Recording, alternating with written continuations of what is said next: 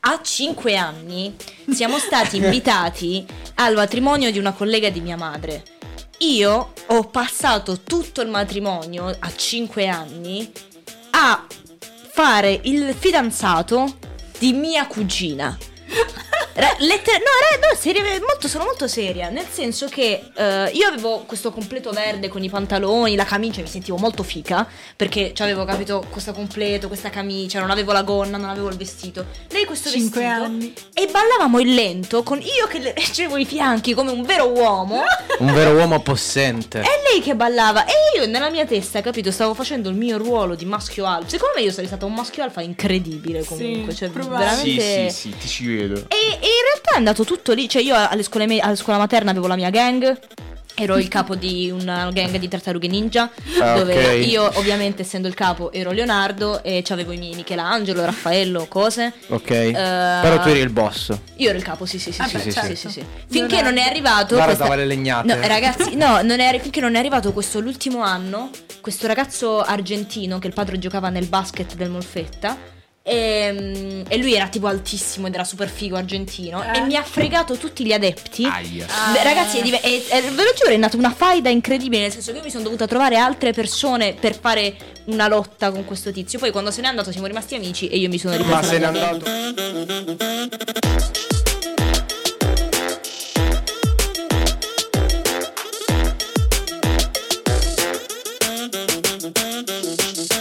Oggi abbiamo deciso che vogliamo fare una live molto leggera. Allora, stiamo parlando di carnevale. Benvenuti a al 10° episodio della seconda stagione del podcast. E ogni scherzo vale. Allora, parliamo di carnevale perché ma quando è carnevale? È passato. È finito. A febbraio. Ma noi che siamo bravi arriviamo sempre in ritardo. Scusate, ma viene prima il giovedì grasso e poi il martedì grasso? Eh sì, è la settimana inversa. Abbiamo detto che l'episodio 10 carnevale è passato, ormai carnevale. Il punto di questa live sarà evitare ad ogni volta di parlare di carnevale. Io voglio sapere come Martina porco carnevale. Io volevo sapere come li vestivate voi da bambini. Beh, allora, vai Antonio, prima tu. Inizio io? Certo. Allora, io ho avuto tre costumi di carnevale. Tre in generale. Nella vita. Ma contemporaneamente? No, sono andati in successione, però sono stati tre. Il primo era quello da Principe Azzurro e mi ricordo che avevo questa cosa. Tu eri il Principe Azzurro? Penso, capito. Beh, dai, sì, lo è un po' il Principe Azzurro. No, capito, sì. Il buongiorno si vede dal mattino proprio. L'ultimo è stato quello da carabiniere. Questo me lo ricordo. Questo me lo ricordo. E io addirittura da amico delle guardie. Amico delle guardie. Quando collaboratore di giustizia. Quando da piccolo mi mettevo sta simil divisa da carabiniere, che però era fatta bene, tra l'altro.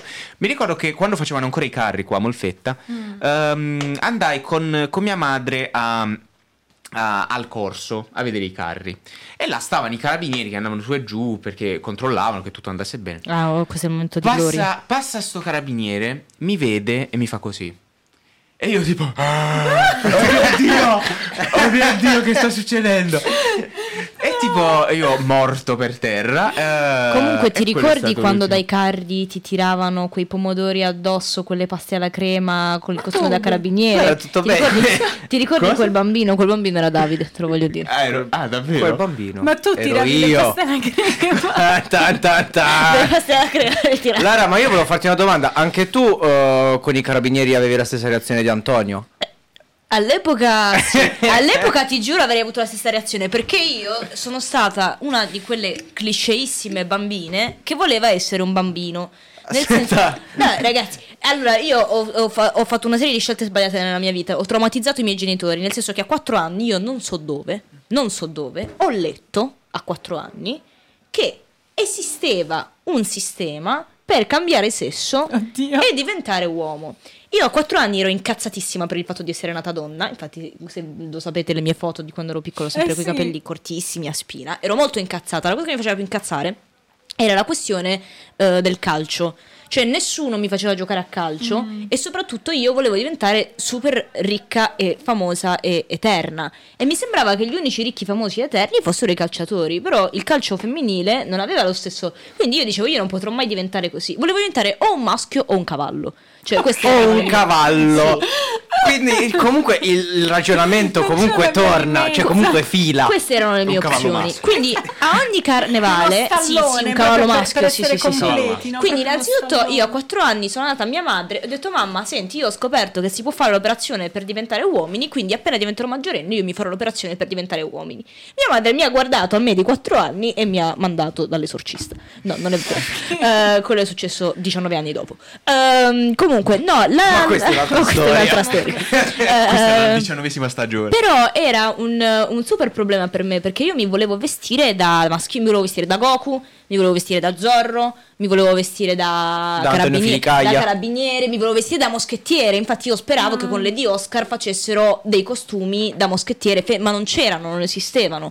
Alla fine, e quello è stato l'unico costume di carnevale che io abbia mai indossato in vita mia, perché poi non mi sono mai più vestita quando quello non mi è entrato più, perché avevo solo costumi femminili. È stato il costume di Violetta degli Incredibili, che però siccome io avevo i capelli corti dicevo che ero Flash, hai capito? E la risolvevo così. Quello è stato il massimo che sono riuscita ad ottenere. Ora avresti avuto i capelli da Violetta, in effetti. Ora sì. Ma scusa, tu maschio come ti saresti chiamato? Questa è una domanda che mi sono posta tante volte. Nella mia testa Aaron. Comunque un nome semplice, italianissimo. No. Io appartenendo ad un'altra generazione carnevalesca, diciamo, ho più memoria del carnevale qui a Molfetta vissuto in maniera proprio bella e ricca, molto tamarra anche, quindi cioè era bello viverlo. Adesso non esiste più questa cosa, purtroppo. Il trash è bello quando lo vivi, non quando lo vedi. Esatto, è bello quando lo vivi. E da quando ero piccola era la mia festa preferita, perché io ho sempre avuto questa voglia di vestirmi, di fare, sai, la di più, no? Con i vestiti la queen. Tant'è vero che, allora, il mio primo vestito, primissimo, quando avevo tipo 2 o 3 anni forse, è stato Cappuccetto Rosso. Ah, ok, c'è una foto carina, io vestita da Cappuccetto Rosso. Quello è un classico. Poi è venuto la scoiattolina. Allora io ho fatto anche la fragola, oltre il giolino, ho fatto anche la fragola. No, è vero, è l'unico altro vestito è la fragola. Credo di aver visto una foto. Non lo so, mia madre comprò questo vestito da scoiattolo. Scoiattolo è bello però, cioè l'animale è bello con secondo me. Il vestito, la cuffia che con questi occhi strani, era tipo la femmina di Cipecioppo. Comunque, ma voi avevate... Si è rotta di rovolare. Voi avevate la concezione di identità di genere da piccoli? Sì, ora ne parliamo. Okay. Sì. Comunque, prima di andare avanti... adesso rispondo anch'io. Io invece a 1 anno si vestiva da Jeff Bezos. Sì, perché Davide a 1 anno si vestiva da Jeff Bezos. No, vediamo se indovinate. Da Tarzan. No, Martina ci è andata molto vicino. Che ha detto Martina ci è andata molto vicino. Paperino. Sì. Paperino. Da Paperino. Io comunque avevo altri vestiti. Allora vai. No, perché in realtà gli altri 2 vestiti sono stati 2 vestiti che ci tengo a nominare solo perché sono stati fatti interamente da mia madre. Ed era un vestito a fatina turchese, bellissimo, raga, una roba bellissima che se io adesso dicessi a mia madre rifallo, lei non sarebbe in grado. Io ricordo solo di 3 abiti, di cui uno... ero vestita da Aurora dalla Bella Addormentata nel Bosco. Ok. Che a detta di mia madre era il mio cartone preferito da piccola. Aisha delle Winx. Not bad. Io l'ho fortemente voluto. Comunque posso dire una cosa, sì. Chi si vestiva da Dragon Ball e Winx erano quelli che i genitori li viziavano, sì. Si può dire questa cosa. Però io ero Aisha, però ero borghese, ma nessuno mi comprava un cazzo. Però diciamo, vedi, diciamo nel senso, quel vestito della Winx che è un top e una minigonna, come te lo metti in inverno? Cioè dovevi per forza metterti qualcosa. Ti dirò sotto. Di più, io avevo, se non mi sbaglio, 7 anni, me lo ricordo bene perché il vestito era 6 anni. Mia madre non me la voleva comprare perché a detta sua era piccolo. Io a tutti i costi me lo sono infilato per averlo. Capito? Non è questa non è borghesia, Davide. Queste live nei giorni che non facciamo le live sono la cosa più bella del mondo. Ve lo posso dire completamente a caso. Rilassate proprio, sì. Il terzo vestito che voglio ricordare come Rossana è stato fatto interamente da mia nonna. Ero vestita da dama, era tutto di pizzo e mia nonna mi fece anche l'ombrello di pizzo. Bellissima, con la base di legno. Comunque ragazzi, la era nonna anche di... cioè c'è il legno proprio sotto a fare la... sì, ah, sì, sì, la gabbia. Sì, la gabbia, esatto. Voi davvero da piccoli voi vi sentivate, cioè proprio... nel senso 100% sì. Cioè la riconoscevate il fatto che c'erano i maschietti e le femminucce? Perché io non ero convinta di questa cosa. No, io sì, cioè nel senso percepivo che c'erano delle differenze. Allora diciamo che... Ma te le facevano percepire gli adulti o i bambini? Allora no, in realtà credo i bambini, ma in realtà io questa cosa l'ho iniziata a percepire quando ho iniziato a frequentare la scuola, ovviamente, perché io essendo la prima figlia, là te ne accorgi. Esatto, essendo la prima figlia, essendo dalla parte di mia nonna anche la prima nipote, invece dalla parte di mia nonna materna la prima, da paterna avevo solo un nipote maschio, il mio termine di confronto era solo lui. E io vedevo che c'erano, diciamo, delle differenze. Però questa cosa poi mi è stata chiara solo nel momento in cui poi chiaramente tu vai a scuola. Perché ma la scuola materna già? Allora, la scuola materna io ho avuto una storia molto travagliata, perché io ho fatto tipo un anno dalle suore. Madò! E poi mi sono trasferita per disperazione, perché non era proprio cosa. E lì diciamo vabbè, i ricordi li ho tramite le foto. Sono una donna, ma non sono una santa. Li ho tramite le foto.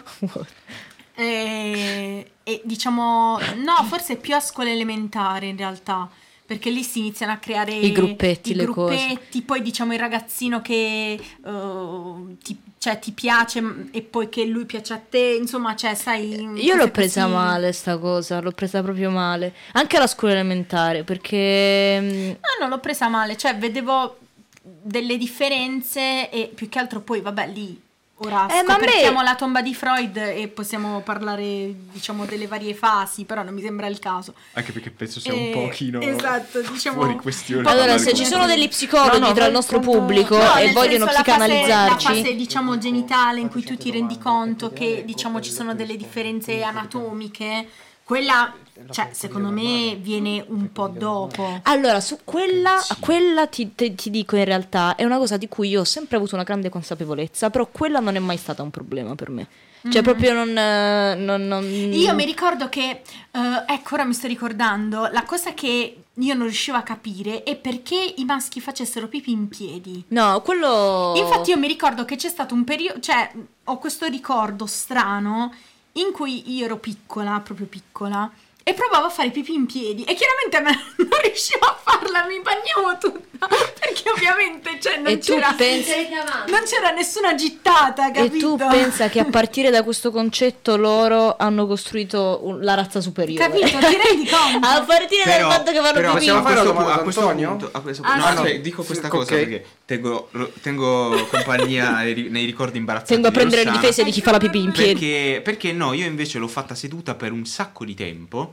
Perché stando in casa per la maggior parte del tempo con mia madre e mia sorella, dicevo, ma così è più comodo. Ed è per questo che tu sei il principe azzurro di tutti noi, Antonio, perché dovrei stare in piedi? Sei l'uomo che non sta in piedi quando... io invidiavo invece le persone, cioè gli uomini che la facevano in piedi, perché io ho grosse difficoltà a, diciamo, ad urinare in generale nella vita. È vero.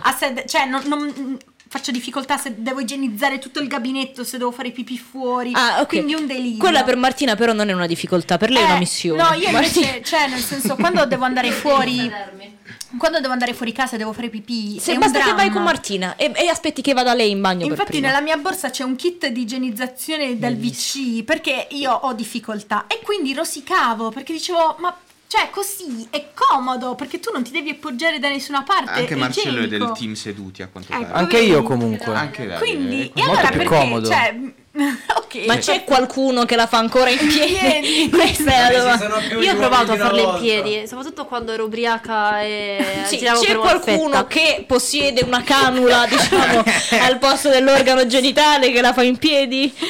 No, siamo sempre noi. Adesso inizia il 10° episodio del podcast, perché dobbiamo fare 20 minuti di contenuti. Parliamo di carnevale. Cosa? Parliamo di carnevale. No, vabbè. Voi come vi vestivate da bambini? Beh, signori, direi che l'ora e mezza di non contenuti finisce qui. Allora, no, ma che ma abbiamo iniziato. Comunque direi che questa è una della live più belle d'Italia. Questa è una dei borghi più belli d'Italia.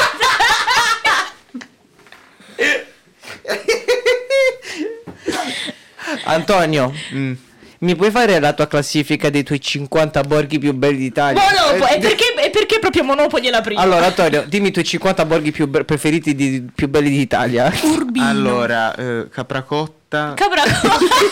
Ma sì, pensavo proprio la stessa cosa. Surbo. Certo che esiste. No, esiste.